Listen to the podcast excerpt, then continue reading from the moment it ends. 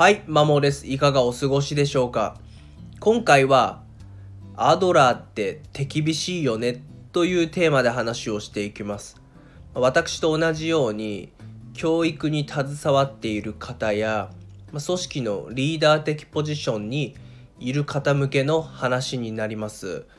今回完全にま私の話になるんですけども、今学習塾に勤めていて、この前第一志望のなかなかレベルの高い大学に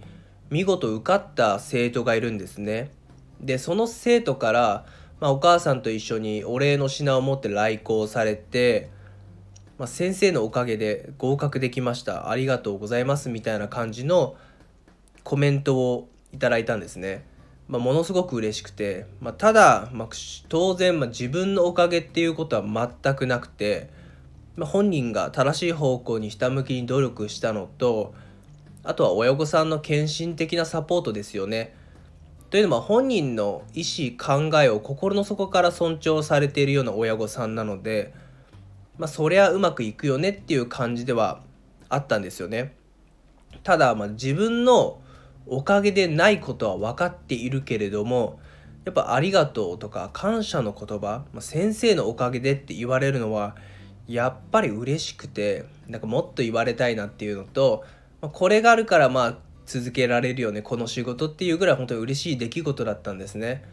まあ、そんな思いを持ちながらところがどっこいなんですよ。久しぶりに、まあ、アドラーの思考エッセンスを物語形式で分かるの幸せになる勇気っていう本を読んだんですね。まあ、嫌われる勇気とともにもベストセラーになってるので、まあ、知っている方の方が多いんじゃないかとは思ってるんですけどもそれを偶然手に取って読んでみましたでそこに書かれていたことが教育する立場にある人間は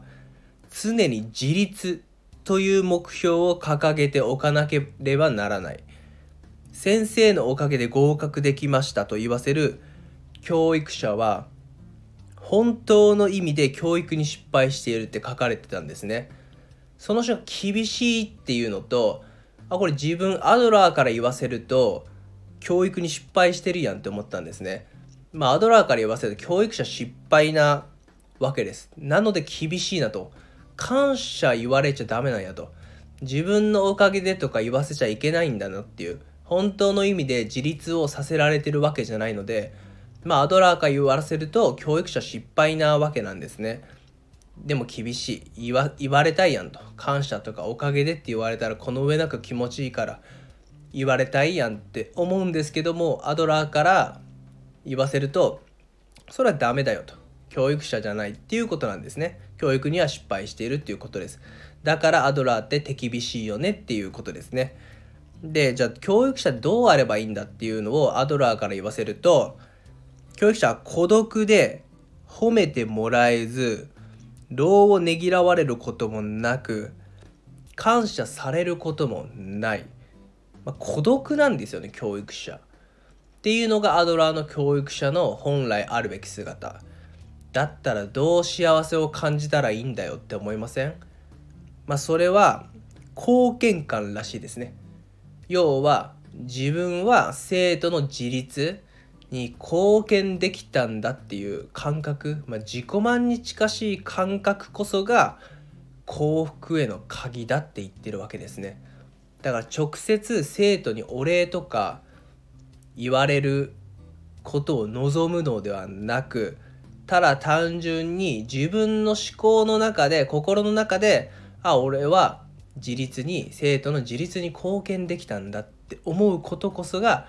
こう幸せ。になるそうなので感謝を求めている間はまだまだ教育者としては失格というか足りないよねっていう素養がらしいです。これ厳しいですよね。人間感謝言われたいじゃないですか。私も本当に先生のおかげでとか